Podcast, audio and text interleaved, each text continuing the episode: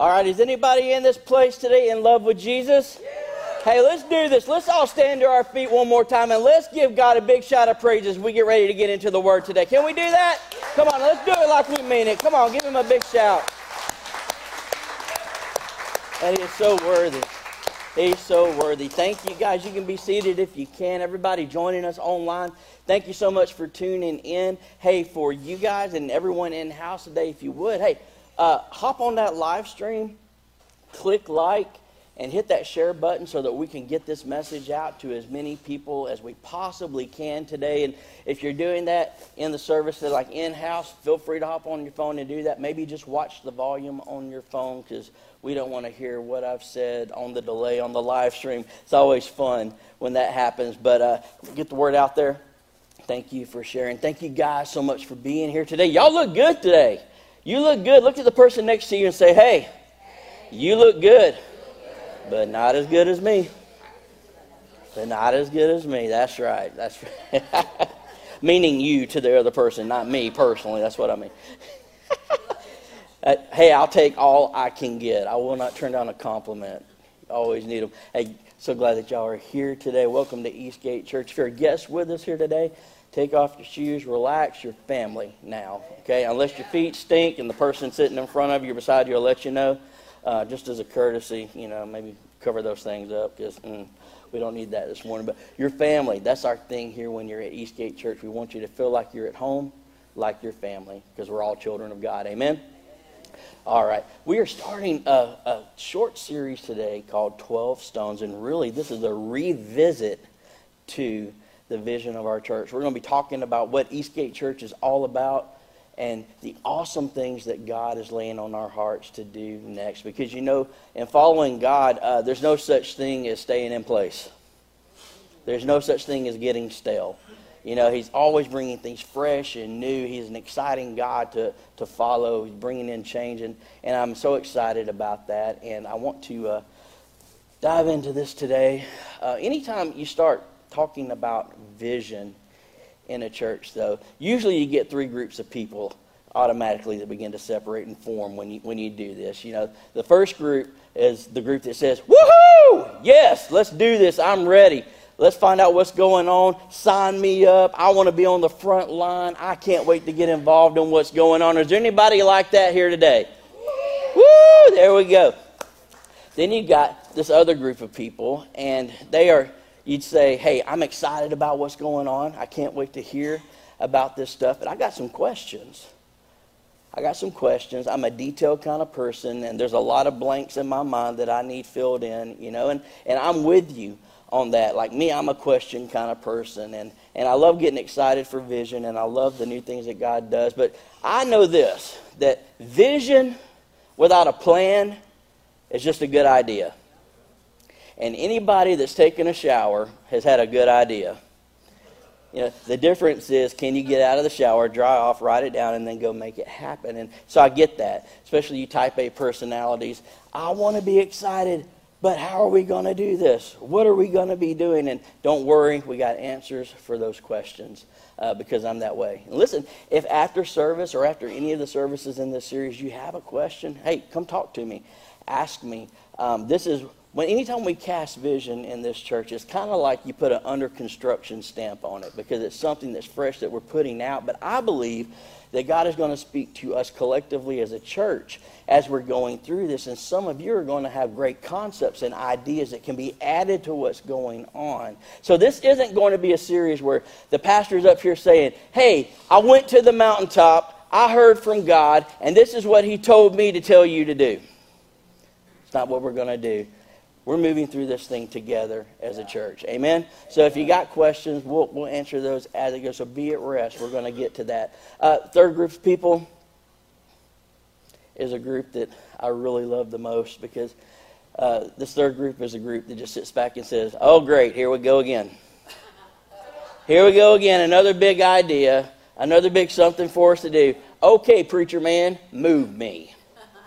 Do something. And uh, I love that because you've been there, done that, got the t shirt, and that probably speaks a lot to your church history. and your experiences in previous churches. And listen, I want to encourage you today, regardless of what group you would fit into, or maybe you're one of those people where don't try to put me in a group, Pastor. Okay, I'm not. If you don't fit in a group, if you're just that happy little sheep bouncing around the edge of the fence on the other side, and that can be you today too. Um, I want to encourage you to just hit pause mentally and look at what we're going to talk about, especially today um, and in the upcoming weeks, with a fresh mind, with a fresh outlook. And don't put what God is doing today through the filter of somebody's mistakes of yesterday. Okay? Because you'll lose what God is wanting to do in you and through you in this season. And our church won't reach the potential that we could reach if we all come together and we all move forward together as a church and what God is calling us to do. Make sense? So, anytime you talk about vision, um, for me personally, I want to know why we're doing it. What's the reason why? And, and today, that's what I want to focus on. I want to focus on the why. Why we do this. Why we do what we do as a church. Why you do what you do as a believer in Jesus. Why the reason why. Because I found in my life that once I can establish the why, the why that I'm doing something, then the what and the how almost take care of itself. The why gives us the motivation because you can get lost in the what and the how. And we've seen churches get lost in the what and the how, and they've forgotten about the why. And I never want our church to forget about why we do what we do. His name is Jesus. His name is Jesus. So today we're going to talk about the why. I am going to give a little bit of what and how towards the end. For you question askers, don't worry, we're going to start to answer some of those today. But um, today we're really going to be focusing on why. And you can't talk about why we do what we do in church without looking at the book of Matthew. Matthew chapter 28 verse 19. This is the great commission that Jesus gave, not just to every church, but to every believer individually that follows after him. He says, Therefore, go and make disciples of all the nations, baptizing them in the name of the Father, the Son, and the Holy Spirit. This is the biggest reason why. We do what we do to reach people with the gospel of Jesus Christ, to see people cross from death to life in a relationship with Him. And not only to see that happen, but to help them grow in their faith so that they can be everything that God created them to be. This is the core why that every church on this planet should be operating out of. Whether they do or not, they should be. Because everything that we do, every ministry that we have, points to Jesus, his death, burial, resurrection, his sacrifice for our sins, and all the change that he brings into our lives as we submit our lives to him, as we grow in our relationship with him. It all comes down to that. Now, while every church has that as its core mission, every church goes on its own journey accomplishing that.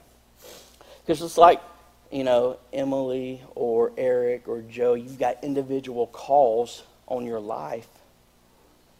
Each church has an individual calling placed on it.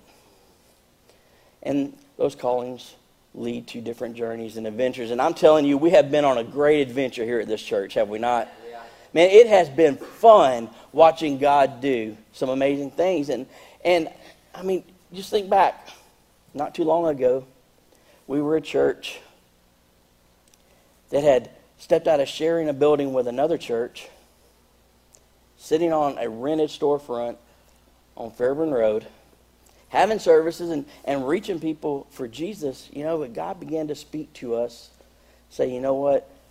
I don't want you to stay where you are. I'm ready for you to transition into a new season as a church.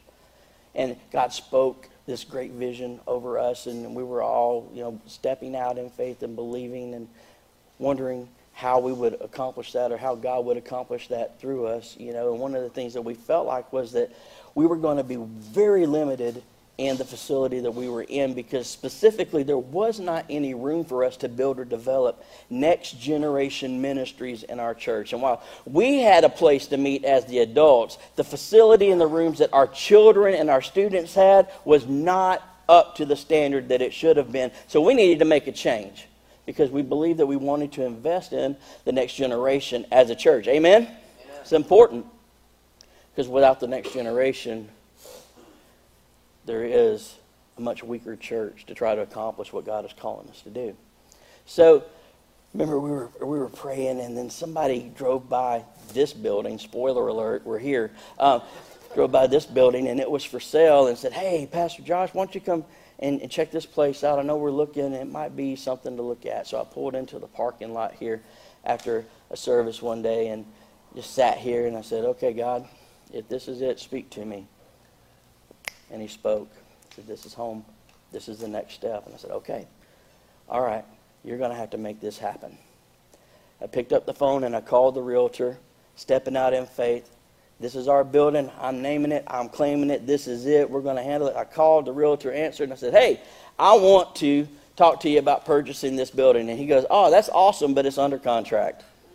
I was like, Well, great. I thought I heard God. Well, the people that had it under contract, it fell through. The realtor, after a couple of more people fell through, called us and God began to do something special. You guys remember this, right? You remember we started talking about the what ifs of the building. We all came in here and we looked at the building and walked through it and we said, you know what? We can use this space. It's going to need some work. Y'all remember what this looked like before we got a hold of it, right? Yeah. Need a little bit of cosmetic upgrade. Um, and uh, not that it's where we want it to be now, but it's a, it's a much better condition than it was. So we put the, the idea and the vision before the church, and we all stepped in and began to pray, and we felt like, yeah, this is it. We met in a business meeting and voted, and we said by large majority that this is the direction that we want to go in. So we went all in for purchasing this building, except for the fact that we didn't have any money. Lot of faith no dollar bills, you know. Like we were broke as a church, y'all. Y'all understand when I say broke, right? Like thinking about what it's going to be like to have enough money to be poor, that kind of broke. You know what I mean? We were broke as a church. We were so broke as a church, we would go to Kentucky Fried Chicken after service and lick other people's fingers. That's how we, how broke we were as.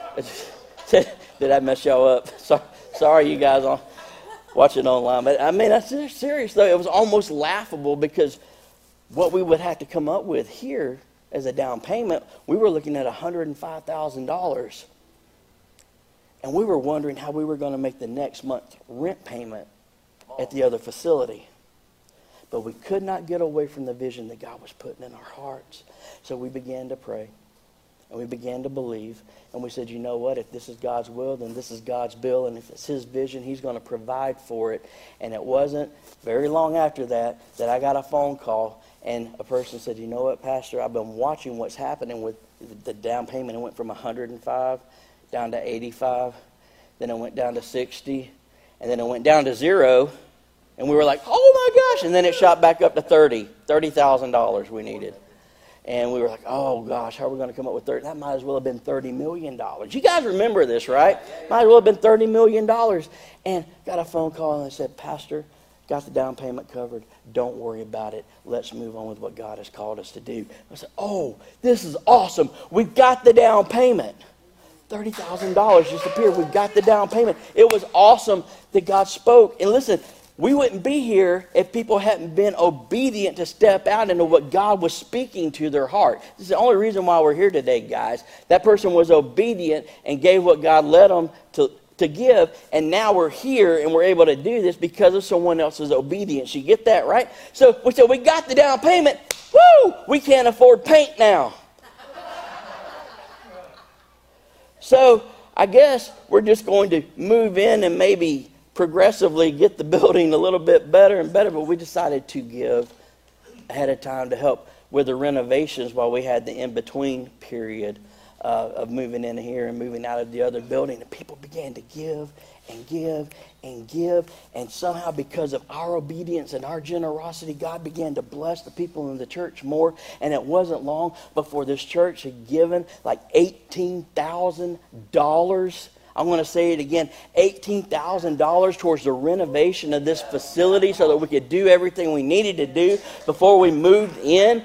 We were, we were so excited about what God was doing. We got a phone call from a church in another state, and they said, Listen, we believe that this is the season where God is doing something in your church. We want to partner with you. We're going to write you a check for $10,000 to help you out and do what God has called you to do. Now, when other churches start cutting checks to help other churches, that's a God thing right there. Before it was all said and done, the church that was so broke, we were licking other people's fingers, we saw God provide almost $60,000 to purchase this building and renovate it and get us on track with what God had called us to do.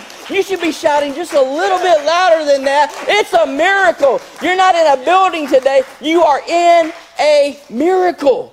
Because God moved powerfully through that. And we were like, whoa, how awesome is God? And then we got in here and started getting used to the facility. You guys that are guests today, hey, listen, get ready to hear an awesome story about the faithfulness of God to his people today. I want to celebrate today. I want to celebrate it today as we talk about the why that we do this because we said if we're going to be in this facility, we better have a good plan to make a high impact. And we had our first service here, and you guys, a lot of you were here for that first service. And, and in that first service, uh, we saw God move powerfully. And I've got some photos to just, just to spur your memory just a little bit.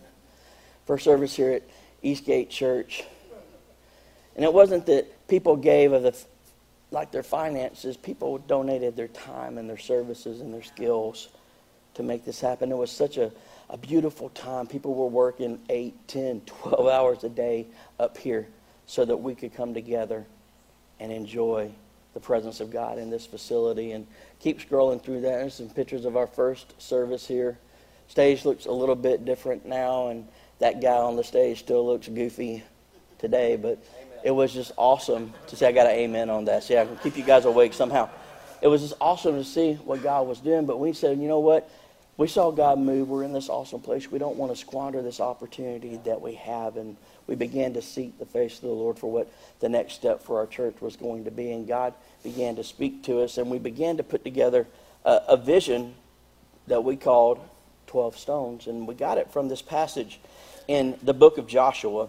I'm going to read it for you because I don't want to take for granted that you remember or, or know this stuff about us. It's important for us to talk about church history. You know what I mean? Big part of knowing where you're going is understanding where you come from.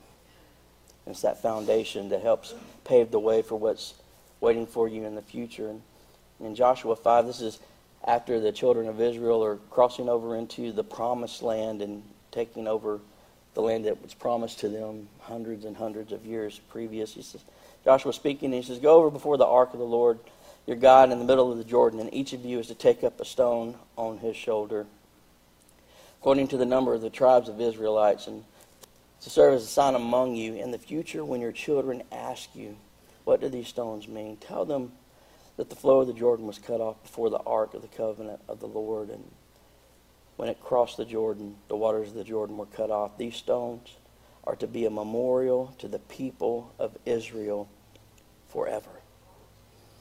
We said we wanted to build something that was a testimony to the generations to follow, to point to the glory of God. But we didn't want to squander a calling or squander an opportunity. We wanted to begin to build something for those that were going to come behind us. And we wanted to begin to build something to not just stay where we were, but to continue to move forward as a church. And we responded in a big way as a church. You guys remember all those those meetings and, and the services that we had where we were talking about that. And then the church responded in a huge way. And we were seeing God bring in finances and ministries being launched. And we were reaching people. It was just great. And then crazy COVID decided to happen. I'm about sick of COVID. How about you? So COVID did its little thing, but God I found out, and this might be news to some of you, it was interesting to me. God doesn't give a flying rip what kind of pandemic is going loose on the planet Earth. He's still going to do what He wants to do regardless. So, um, we kept moving forward and doing what God called us to do. And we saw, in the middle of all this COVID stuff over a year ago, the most productive year of ministry we've seen as a church in over 10 years. Over 10 years, guys. It's amazing. And listen, that happened while we were seeing a 45% drop in our income. Thank you, Jesus. Think about that. More ministry with less money. Why? Because your staff got really good at stretching a dime into a dollar. we try to be really good stewards over what God has called us to, uh, to manage um, as a church. And you should be, not just as a church, but in your own personal life. We care about what we do with the finances here because we know we're going to answer to God for it at the end of the day.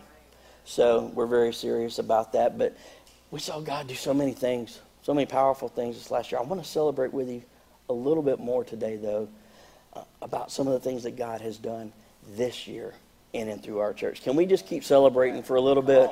All right. I, I want I want our faith to be built up here. Did you know um, one of the major and most effective ministries we started during COVID was this little prayer outreach that we put on social media and just began to ask the community if we could pray for them. I want to give you some numbers that are almost unbelievable. I had to double check it, but it's just as true as God is on his throne. That little ad over 18 months has reached over 90,000 people in our community. We're 90,000 people in our community. And what's crazy is that's a little less than one third of the people that it could be reaching around us right now. So there's a lot more for that to produce. And that means over that means over 90,000 people in a time of crisis hopped online and they saw my face and Pastor Kelly's face and a little ad that said, "Hey, some crazy stuff going on in the world. How can we pray for you?" And just this year alone, guys, listen to this. This year alone, this church has prayed with over 2,400 people from our community. Oh, yeah, that's something to praise God for. You think about that over 2,400 people. Churches are struggling to get people from the community to come to their churches, and we say, why don't we just go to them? When's the last time you prayed for 2,400 people? Well, I can tell you our church has done it this year. Praise God. And we've seen God do so many things through that and stories of healing and, and just miraculous things happening in, in people's lives. I could spend all day giving you the stories. It's so awesome to see what God has done. Um, did you know that your church this year has helped? This is approximate. I really think it's more, but for sure, 33 families find jobs, housing, and food in our community this year. That sounds like the hands and feet of Jesus to me. That's awesome. We've seen seven marriages restored through the ministries of the church this year in the community, and, and, praise God for that. That's seven families. That's seven husbands and wives staying together. That's seven sets of children that don't have to live in a split home.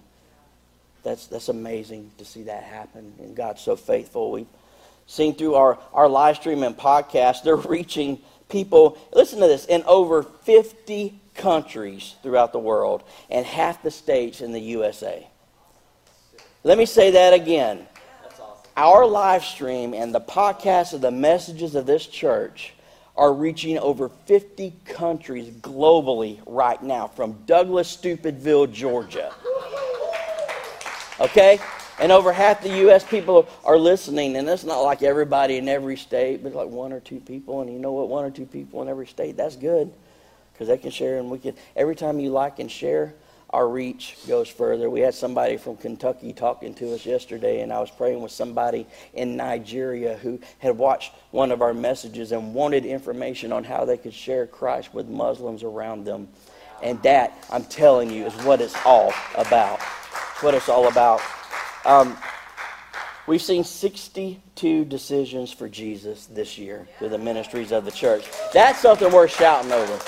62 people crossing over from death to life. That's what it's all about. And, and 62 sounds great, and that's a great number. But here's what I know that every number has a name, every name has a face, and every person has a story. And I want you to just see 62 as a number. Listen, this represents individuals whose lives have been impacted by the power of Jesus. And two of the people I want to share with you today are Madison and Jed. I got a photo they're going to put up there. These are great people. Great people. Madison and Jed, they, they connected with us through our prayer outreach ministry that we have from the church. Um, they, uh, Madison had just moved into the state and was going through a ton of health issues, real dark time in her life. And she saw our little prayer thing and reached out, and, and I responded to her, and we prayed. And then we set up a phone call and talked to her, and she said, I want to come to this church.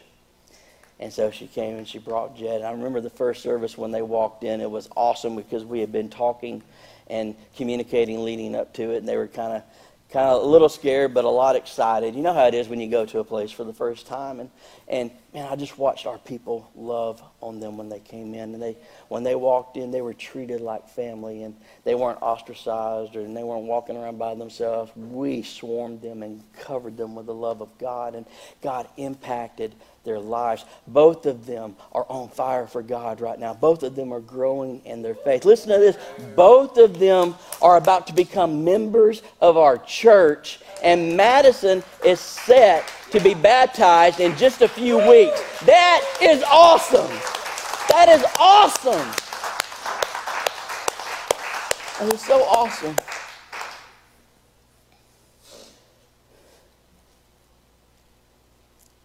That's why. That's why. That's why we do what we do. To see God impact and change lives. Whew. To see people cross over from death to life. To watch God change someone from the inside out. To see someone go from depressed and confused to excited about what God is doing inside of them and wanting to share it with somebody else. It's why we do what we do as a church. This is why we do it. This is why we do it. Now, thinking about this and thinking about the complete call of God for church, not just to reach people, but to reach people for Jesus and to help them grow in their relationship with God. And God took me back to a, a, a, moment in a service that just rocked me to my core. I went to Texas to honor a man who had just poured into my life tremendously. His name was Tom Wilson, and he's just a great man of God, great mentor, great teacher. He passed away. I was going to his funeral, and his son Scott was speaking in the funeral, and he was talking about how his dad had lived his life to pour into others and to not just create a legacy to be known by, but to build a spiritual legacy into the lives of other people that would glorify God. And I was sitting in that funeral service, and Scott shared this story, and I've shared this with you a couple of times over the last couple of years from this because it impacted me. So, you know, you look at different seasons of your life, and you can just see road marks along the way where something pivotal happened that influenced you and impacted you in a major way. This is one of those moments for me. And he was talking about how he had had a dream and he was preaching to this big crowd of people up on this platform. And while he was preaching in his dream, he looked down and he was standing behind this, this pulpit, and underneath him, the stage was kind of cut out. And he was looked down and he saw that he was standing on the shoulders of his father. His father was down there holding him up, just praying and crying and, and just covering him with, with, with prayer. And then he looked down below his father and he saw his grandfather and then he saw mentors and teachers that had impacted his life along the way. And for the people sitting in the crowd looking at him in his dream, it looked like he was on this platform preaching to them, but he knew that he wasn't standing on a platform. He was standing on the shoulders of men and women that had gone before him and prepared the way and had placed the spiritual inheritance of their life into him. And when I heard that, that impacted me so heavily. I thought, that right there, that, that is the heart of discipleship. And it, it rocked me to my core to not just meet people where they are in life, but to let our ceiling become their floor as we lift them up on our shoulders so that spiritually they can accomplish more than we ever could in our lives. And I've been praying a lot over this last couple of weeks, I just cannot get away from it. And I want us as a church to shift the way that we think about not just reaching people for the lost, but to help them become discipled and grow in their faith. And what if we decided to give our lives as a spiritual inheritance for the next generation of believers? Most people will say, well, yeah, I guess that, that sounds great, but no, not to go through the motions, but to actually do it. To give our shoulders to people and lift them up, not to point them to a class or a program or the tenets of faith or what they should or shouldn't be doing, but to literally walk with someone and put them up on our shoulders and say, Your success is my success, and you're not going to have the struggles that I had in my life. I'm going to give my life to make sure that you have a walk with God that's more fruitful and productive than I ever thought I could have for myself. That's what real discipleship looks like in my mind. And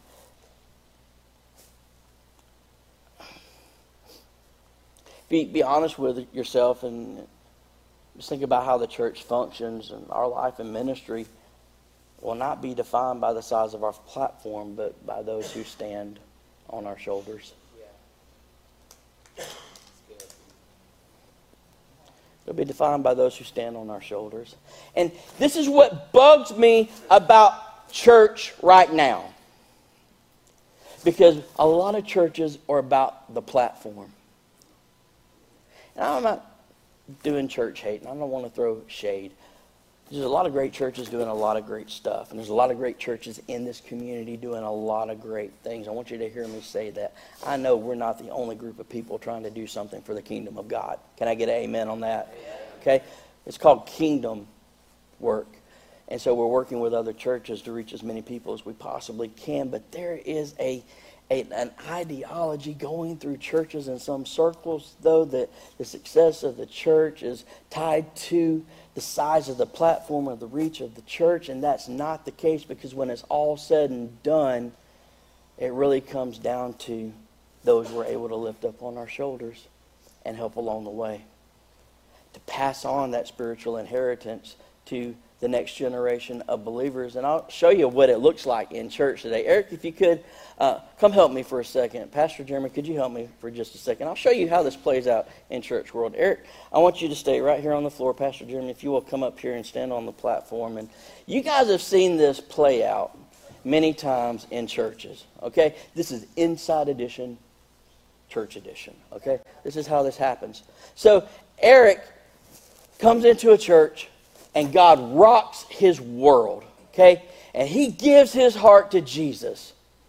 Problem is, Eric doesn't know squat about the Bible. He just knows what he felt. He just felt the conviction of the Holy Spirit, and he responded to uh, an invitation to accept Jesus into his heart. So now, what Jeremy's going to do as the typical church, and listen, how many of y'all have had a little bit of experience in churches before? Just a little bit? Just a little bit? You probably will have seen some of this stuff play out in your experience over the years. So, Eric now says, What am I supposed to do? So Jeremy, being typical Joe Blow church, is going to say, Hey, man. Hey, man. What we need to do is get you into a class.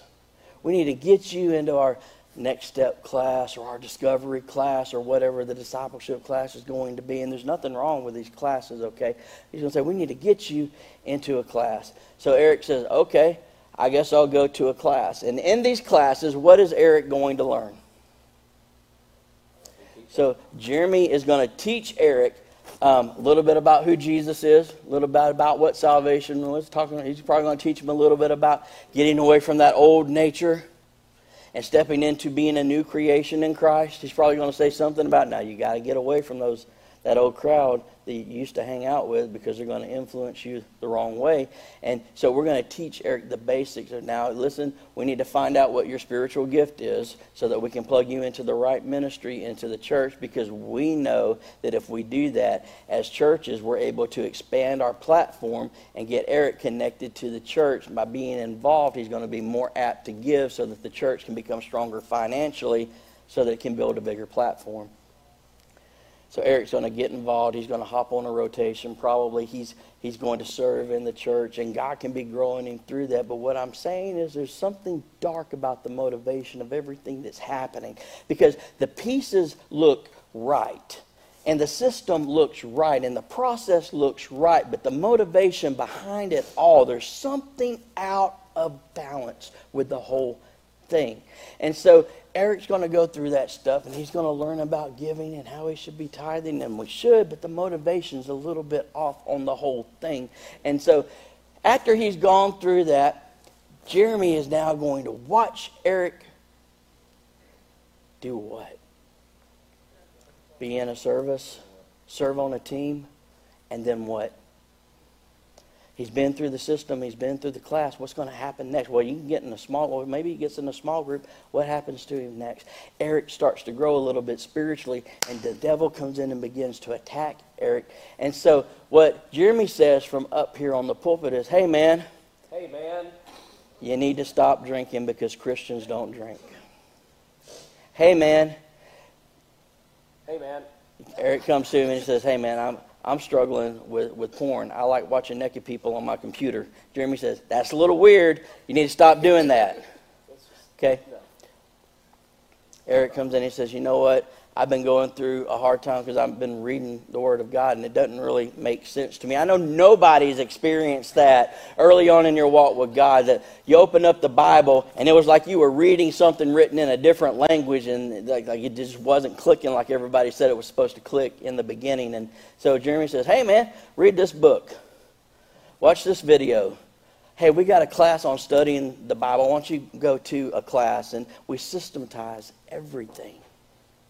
And Jeremy, whole interaction with Eric is from up here, speaking to him down there, telling him what he should do, what he shouldn't do, who he should be and who he shouldn't be, and what he should wear. Oh, no, listen, man, we're, we're coming to church. You need to dress up and, and give God your best, so that's not going to cut it. You need to wear a suit and tie or something like that, you know, or you need to, uh, well, man, we don't listen to music like that because it doesn't glorify God. You need to be listening to praise and worship music in your car 24 7, 365. You got to give up the Hank Williams Jr., man. You're going to go to hell. You're going to go to hell, man. So Jeremy's telling him all of this stuff, and what's happening is Eric is being forced into a cookie cutter, preconceived idea of what a Christian is supposed to look like, act like, sound like, be like, all of that stuff. And what's happening is he's being approached from a church on a platform that doesn't want to get down and get dirty and help him out. What I'm talking about is different. What if when Eric got saved, Jeremy got off the platform and went down to where Eric was and said, Man, I know what it's like. I've been there before. You're going to go through some battles. You're going to go through some struggles. But I'll tell you this right now you're not going to go through it alone. Nobody walks alone at this church. I'm going to walk right beside you.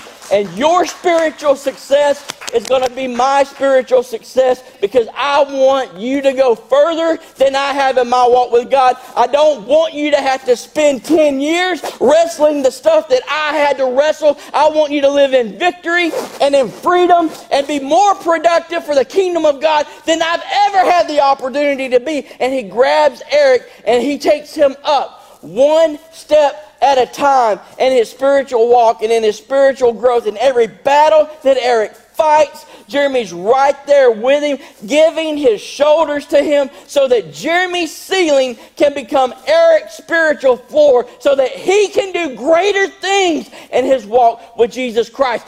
That is what discipleship is supposed to look like. That is how the church is supposed to function, where we carry one another and we lift each other up and we invest in one another, not pointing to a program, but pointing to a real, authentic relationship with each other as we point each other to a real, authentic relationship with Jesus.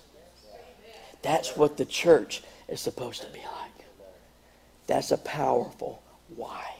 It's a powerful why. Give these guys a hand for helping me out this morning. Our lives in ministry would not be defined by the size of our platform, but by those who stand on our shoulders. Can't you think back on a time in your walk with God where you wish you would have had somebody to help you not have to go through the seasons that you went through alone?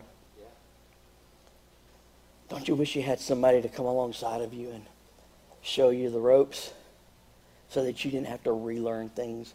How many of you would say, in my walk with God, I have found myself in seasons and in situations where I have had to learn things on my own? How many of you would say that? Yeah. Yeah. Now, you experience things on your own. I get that. But there should be someone with us to help us so that we're not on an island trying to survive spiritually while the world and the enemy is pounding on us, trying to get us to tap out in our walk with God. And Jesus built, he built in that process to protect us from all of that. I, I was walked away from that message and I was so impacted by it. I was in another service not too long after that where preacher was talking about being one of two people. And he asked us a question. He said uh, who who are you in your relationship with God and your approach to following him? Are you Elijah or are you Elisha and I had the same confused look on my face that a lot of you do right now. What is he talking about? What does it mean? Uh, I want to walk you through the difference between the two, following the same thought that we're on right now. Elijah is called by God to be the prophet for Israel in the Old Testament. And Elijah, towards the back half of his ministry, was looking for a successor to carry on the ministry. And kind of inherit the spiritual legacy that he had. And he walked by a guy named Elisha. Now, pastors hate preaching on Elijah and Elisha because they're so easy to get tongue tied on. I mean, try to say it real fast. I'll show you. Say Elijah, Elijah. and Elisha. Now say them together real fast. Elijah, Elisha. See what I mean? You get mixed up on it just a little bit. So Elijah walks by Elisha and, and gets called to follow him. And Y'all know the big story if you know a little bit about the Bible. Elisha makes a big sacrifice and says, I'm going to, he destroys the plow that he was plowing the field with and kills the oxen and makes the sacrifice there and burns the plow, burns up the, the oxen, saying, I'm burning everything that I have for my livelihood right now. I'm giving it all up to follow you. And he follows Elijah. Elijah gets to the end of his ministry and they're having conversation, and um, Elijah makes this promise to Elisha, and he says, Listen, if you're with me when I'm gone, when I go up to heaven, I will do what you're asking, and I'll make sure that you get a double, a double portion of my spirit on you as you carry on the legacy to do what God is calling you to do. Elisha asked for a double portion of Elijah's spirit a lot of crazy teaching that comes out of that. The main point is this, okay? Elisha was not asking really so much for a, like a double anointing or a double portion of a spirit in a way. What he was asking for was to be more productive in his ministry than Elijah was in his. He said, I want to do twice as much as you. I, I want to do greater things than you is what he was saying. And um, so Elijah says, okay, no problem. We get to the end of his life in 2 Kings chapter 2, verse 12. I'm going to read this to you, so you guys stay with me. It says, Elisha, as Elijah was being caught up in this chariot of fire into heaven, he cried out, My father, my father, the chariots of horsemen, chariots and horsemen of Israel. He called Elijah his father, his spiritual father. Elisha saw him no more, and he took hold of his garment and tore it in two. And Elisha then picked up Elijah's cloak that had fallen from him and went back and stood on the bank of the Jordan River. And he took the cloak that had fallen from Elijah and struck the water with it. And Elisha says, Where now is the Lord, the God of Elijah? He asked when he struck the water, and it divided to the right and the left, and he crossed over it. And the company of prophets from Jericho who were watching said, The spirit of Elijah is resting on Elisha. And they went to meet him and bowed to the ground before him.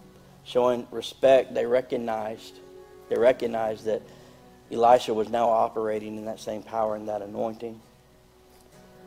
Elisha had become the father. He had become the leader of the prophets. Notice that whole company of prophets there, but Elijah only passing the inheritance on to Elisha. Later on, Elijah goes through his life ministry, and what's crazy is, like almost literally to the number, Elisha does twice as many miracles as Elijah and does twice as much powerful stuff as Elijah does in his life. Elisha is able to, to accomplish that, to do, to do greater things than Elijah did. And reaching the end of his life now, Elisha, in 2 Kings 13, verse 14, says, Now Elisha had been suffering from the illness from which he died, and Jehoash, the king of Israel, went down to see him and wept over him. Look what he says My father, my father, he cried, the chariots and horsemen of Israel. He's recognizing Elisha as a spiritual father, the prophet over Israel. And if you read further in that chapter, you're going to see something that just bothers me to the core. Elisha's interaction with his king is so business oriented, it's almost insulting to the inheritance that he had received from Elijah. He talks to the king and he says, I want you to take your bow and arrow. And some of y'all know the stories because you've heard preachers preach the paint off the wall with these stories. Take that bow and shoot that arrow. And now that you shot the arrow, God's going to give you victory over your enemy. And he told him, Now take some arrows and strike the ground with them. And the king struck the ground three times, and you know Elisha rebuked him and said, "You should have done it more." And preachers will get up and say, "You always should give God your best, and don't do it halfway and stay in the comfort zone and all of this stuff." And I'm reading this, and what I'm getting from it, and what this guy was challenging us with that day, is so different. Because Elisha is not leaving any kind of spiritual inheritance for this guy at the end of his life, he's basically covering administrative tasks. Like the great payoff, the great trade off, the great inheritance this guy's getting is pretty much. So when I'm gone, don't forget to pay the light bill on the uh, third Tuesday of the month. And don't forget that the building payment comes out on at least before the 15th. You know, you need to make sure you pay that. He's just covering basic business with him. And this is this is crazy if, if you read down in 2 Kings 13, starting at verse 20. After he had finished telling the king this stuff, he says, Elisha died and was buried. And that's it. He was gone. Now the Moabite raiders used to enter the country every spring once while some Israelites were burying a man there, they suddenly they, they saw a band of raiders, and so they threw the man's body into Elisha's tomb. When the body touched Elisha's bones, the man came to life and stood up on his feet. That's, wow. Dead man goes in, touches the prophet's bones, comes back to life. Because Elisha is still so anointed and so powerful with that, that double portion that had been poured out. He still was so holy that it touched his bones. The guy came back to life. And I was reading it and I said, that is one of the saddest scriptures in the Bible because Elijah went to the grave keeping something that he should have passed on to the next generation. He took it with him in a selfish way instead of passing it on Instead of thinking about those coming behind him, instead of giving his shoulders to the next generation, he operated in a powerful ministry and had a huge platform and was able to do greater things, but he had nothing in the tank to pass on. He took it all with him. Elisha was a person of God more concerned about receiving a double portion than leaving one.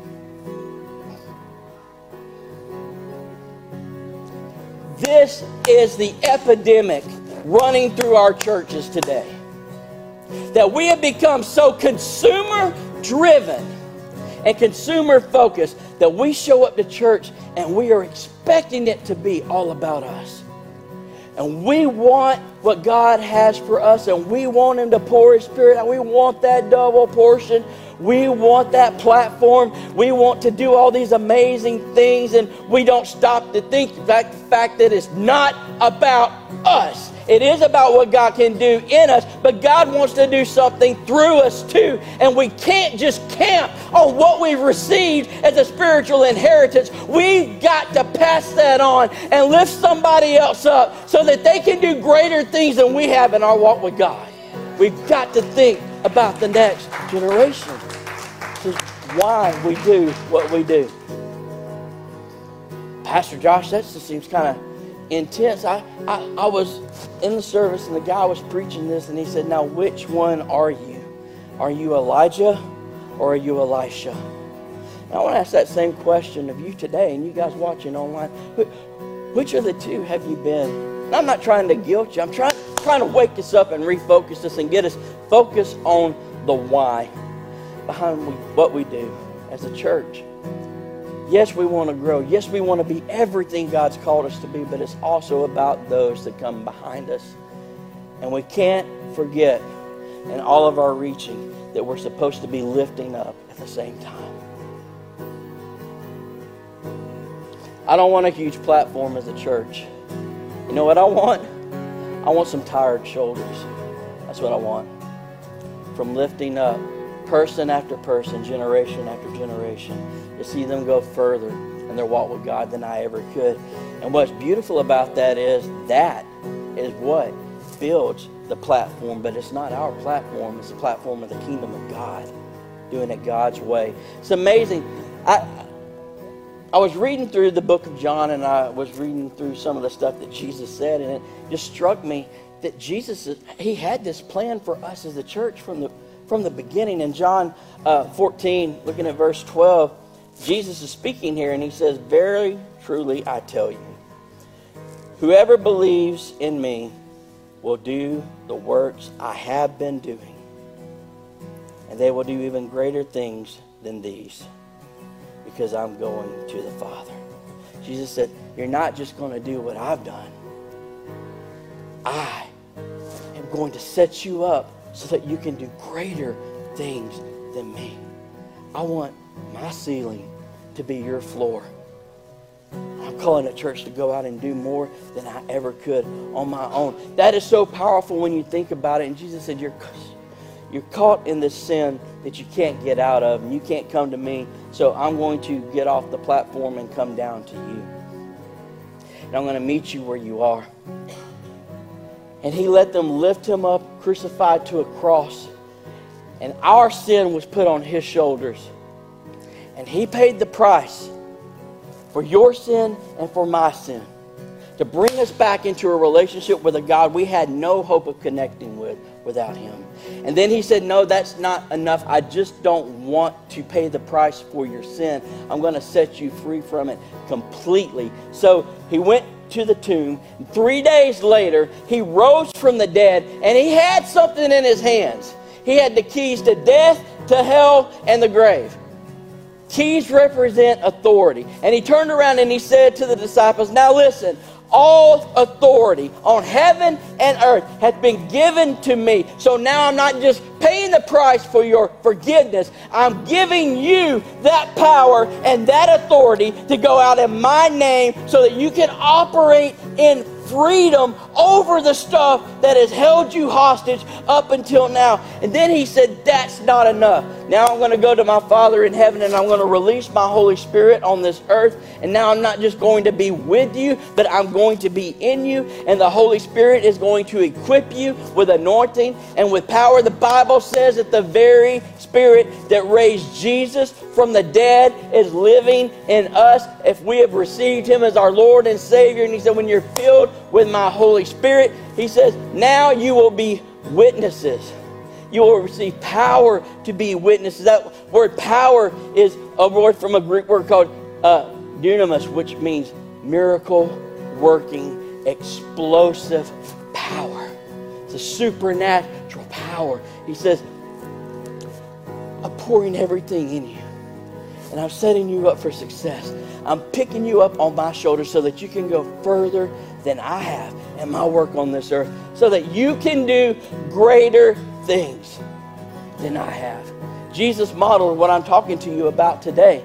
And if the church follows that model, think about this. If I live my life to lift you up on my shoulders so that you can accomplish more for the kingdom of God, and the generation behind us receives that pour out and that blessing and they move forward and they do it the same for the generations behind them. What you have is a church that doesn't have to start over again. What you have is a church where people aren't on an island trying to figure things out on their own. What you have is a church that sets up the next group of leaders with financial power, with organizational strength, because we thought about what you were going to be inherited. We have a church that becomes an unstoppable tidal wave crossing this earth accomplishing things for the kingdom of God.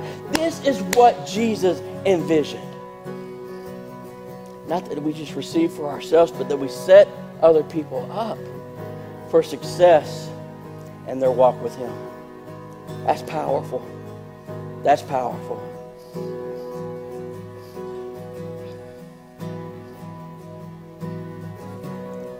That's why we do what we do. And the rest of the stuff that we're going to talk about nuts and bolts, the plans and how we get there. It doesn't mean the same if we don't have this right. This is why we do what we do. Amen? This is why we do what we do. I want you to imagine with me for a second. I want you to just imagine a church. Imagine a church that unchurched people can attend. Where they weren't put into a box or a cookie cutter design for what a Christian was supposed to be. They were able to come into a church and let God deal with them and grow them as He chooses to deal with them and grow them up. A church that unchurched people can attend. Church, it's not religious, but is in love with a Savior that has changed them from the inside out. Imagine a church where no one walks alone. Imagine a church where the people say, it's a church where my ceiling becomes someone else's floor. A church where the presence of God transforms lives.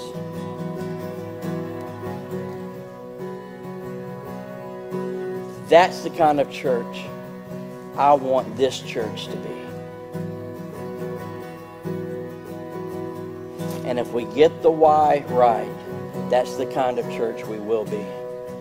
How many of you would love to be a part of a church that was like that?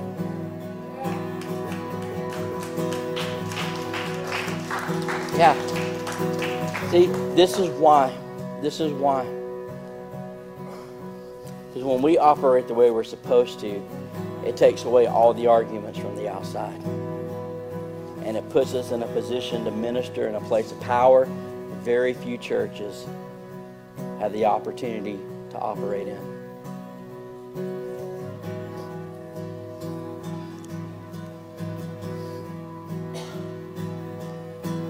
I want our church to be genuine. I want our church to be real.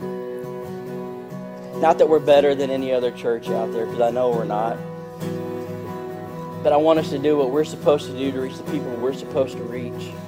I don't want to stand in front of God and have Him look at me and say, why were you so concerned about building a platform when you could have been giving your shoulders to a generation that desperately needed it?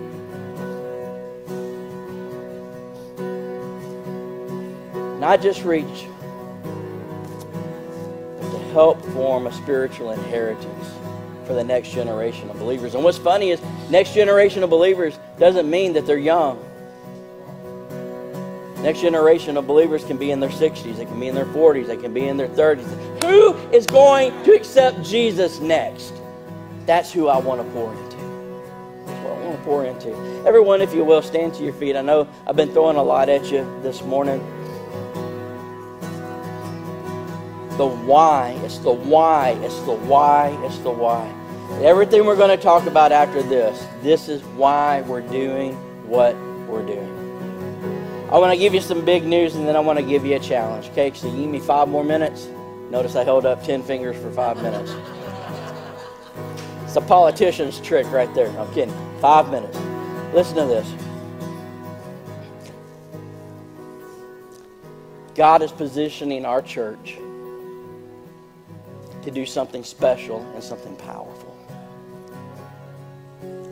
No hype, no baloney, the real deal truth. God is opening doors for our church right now that are humbling when you begin to think about the trust that He is placing in us as a church. We stepped out with this 12 stone vision a little over a year ago on the promise that God gave us that we were going to see 2,000 salvations and 1,000 baptisms over the next five years of ministry in this church. And we've done our best to position ourselves to be able to step into that because you have to move structurally while you're moving spiritually at the same time, too, right? Got to make sure that you can hold up what God is pouring in. So we've been busy getting ready for that two years ago, Pastor Kelly and I, on invitation, went to a vision casting uh, session with a very prominent church leader. And began to share his heart, and it's in line with everything that I've shared with you today. He said, What, what if we as pastors and churches came together to not create another church network? or to create a church planning network or anything like that. What if we came together to form a family where we, as pastors, gave our shoulders to other pastors and churches so that they didn't have to waste time reinventing the wheel?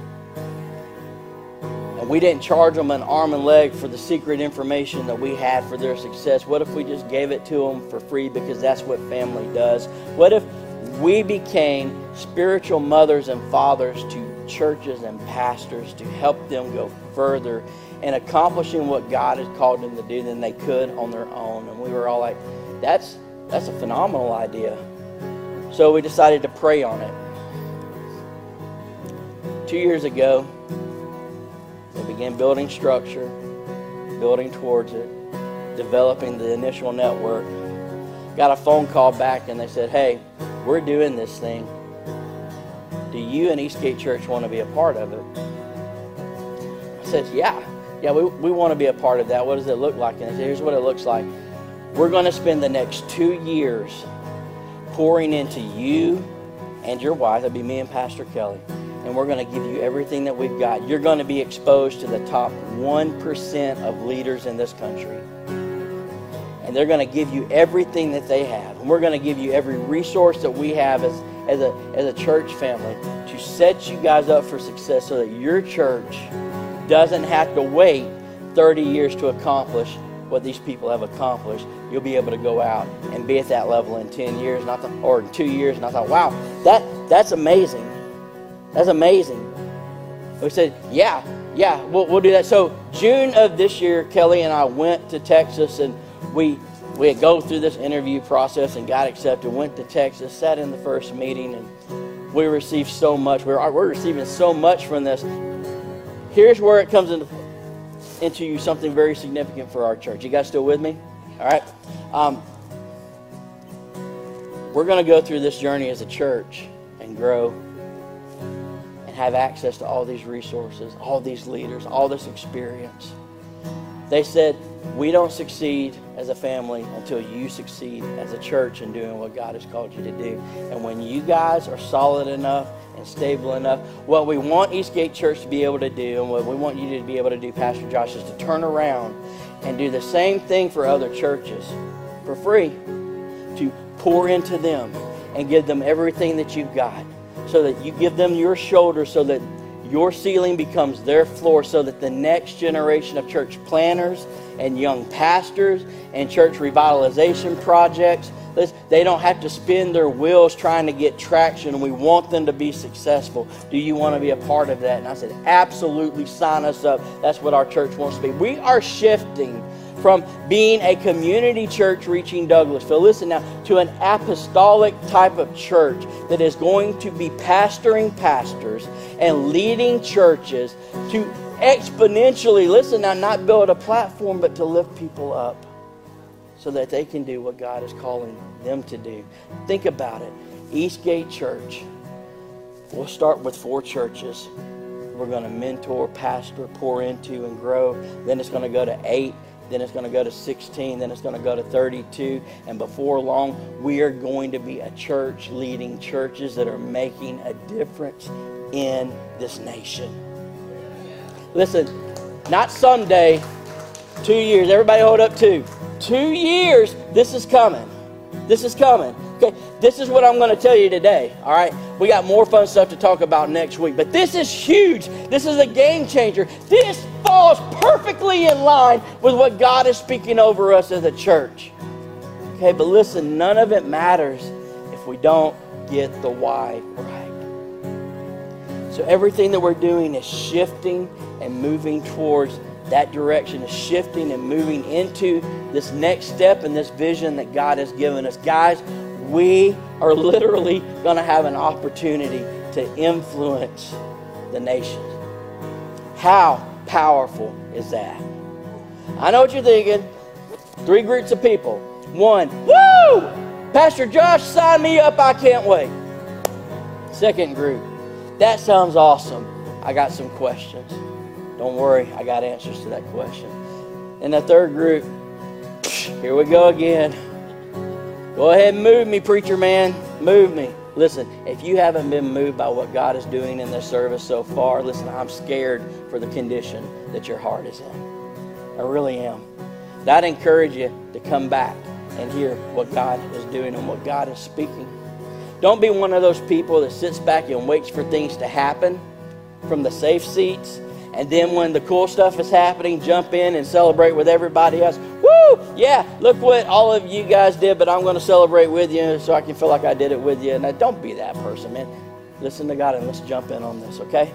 Is this exciting stuff? Is this exci- Doesn't this make you excited for what God is doing in your church? Oh, this is so awesome. Hey, if you're a guest here today, um, hopefully this gets you excited about what God's doing in the church that you chose to visit today. There's a lot of great churches out there, but we'd love for you to make this church your home church. Here's what I promise you that you will have a church where unchurched people can attend. You will have a church where no one walks alone. You will have a church where my ceiling becomes someone else's floor, and hopefully the same will be true for you. You will have a church where the presence of God transforms lives.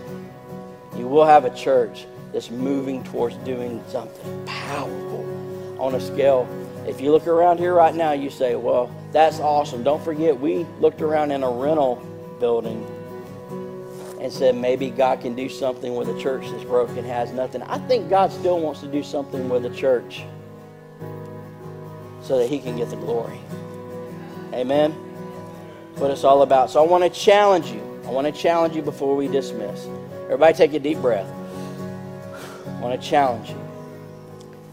I know we made phone calls to get some of you guys here. I know we invited the snot out of some of you to get you to be here today.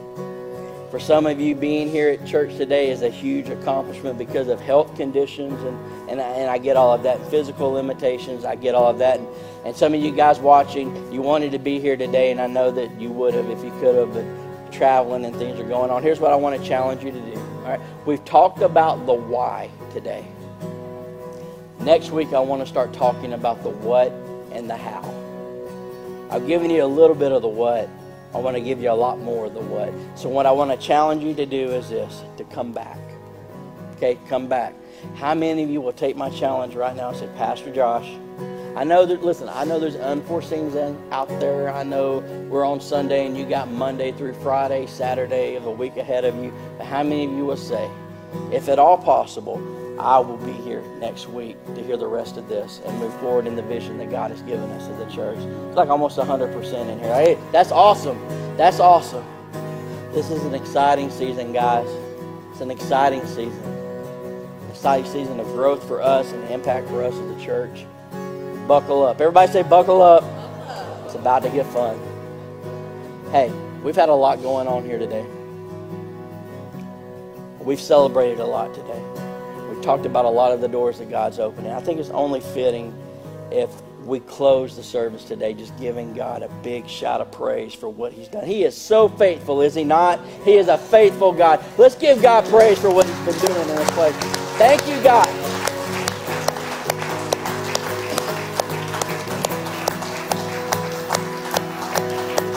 Thank you, God. Mm. Let me pray of you as we get ready to go today. Heads bowed, eyes closed, no one looking around. I, you know, talking about all of this stuff and all this exciting stuff that's going on. I, I just I cannot leave here today without asking, without asking one one question: Is Jesus Lord and Savior of your life? Do you have a real relationship with God? That same Jesus that died on a cross for everyone's sin, he died on a cross for your sin. He died for you because he was and still is passionately in love with you. The beauty of the question is that you know the answer. Either he is Lord and Savior of your life or he isn't. Either you have a relationship with him or you don't. And before we leave, I want to give everyone in here an opportunity to have that relationship with Jesus. So if you're here today with everyone heads bowed and eyes closed, and you know I'm and I'm not ready to stand before God. I don't have a good relationship with Jesus, but I want to. You can change that today, and I want to count to three. And if that's you, and you want to make that decision today, I want you to lift your eyes up and look at me, because I want to pray for you today. And I don't want to drag it out, so here we go. You know the truth about where you are right now. So if that's you, when I count to three, lift your eyes and look at me. Here we go. One, two, three. Lift them up and look at me. They, I see yours, I see yours, I see yours, I see yours. Praise God, I see yours right there. If you haven't lifted your eyes yet and you know you need to, lift them up and look at me. If you already have, then don't worry about it. All right. We had several people lift up their eyes. Here's what we do at Eastgate Church. I'm going to lead you in a prayer. And everybody in this place is going to repeat this prayer after me. And we do this because, listen, we're a family. We're a family, and at this church, no one walks alone. And so you're not going to pray this prayer by yourself. But I want you to pray this prayer, and I want you to mean it from your heart. And it's, it's not that there's something magical about this prayer. The Bible says that if you believe in your heart that Jesus is Lord, that you confess with your, your mouth that you'll be saved. Okay, so you believed in your heart, you've responded to the altar call. What we're going to do now is a little bit of confession through this prayer and just seal the deal. Okay, so everybody in this place, repeat this prayer after me Jesus, here I am. You know everything about me. Thank you for loving me in spite of it. Thank you for dying on the cross, for paying the price for my sin Thank you for raising from the dead. Thank you for freedom from sin in my life. You're my Lord and Savior. You're in control, not me. Thank you for saving me. And I'll do my best, one day at a time, one step at a time, to draw closer to you so you can change me from the inside out. Thank you. Amen. Oh, let's praise God for what just happened.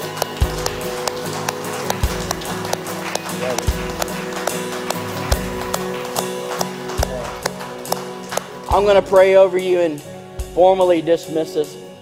Thank you guys for staying with us today. It's a lot of vision, a lot of stuff to talk about. Can't wait for next week. It's going to be powerful. Let me pray over you. Father, thank you for trusting us. Lord, thank you for your faithfulness. Lord, thank you for the doors that you're opening. Lord, thank you for reminding us today of the why. It's not the motions and it's not really the what or the how. Those, those things are important. It's the why behind it all, that's what gets things done. Lord, thank you for reminding us today of the why. Why we do what we do. Why it matters, Lord. Thank you. And thank you most of all for setting that example so that we know that it can be done. God, we'll be a church that reaches. Lord, we'll be a church that gives our shoulders to lift others up so our ceiling becomes their floor so they can do greater things for the kingdom of God.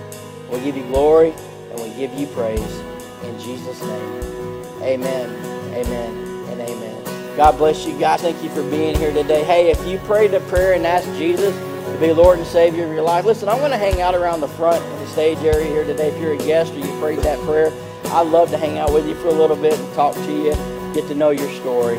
We love you guys so much. We'll see you next week. Get ready for what God is doing.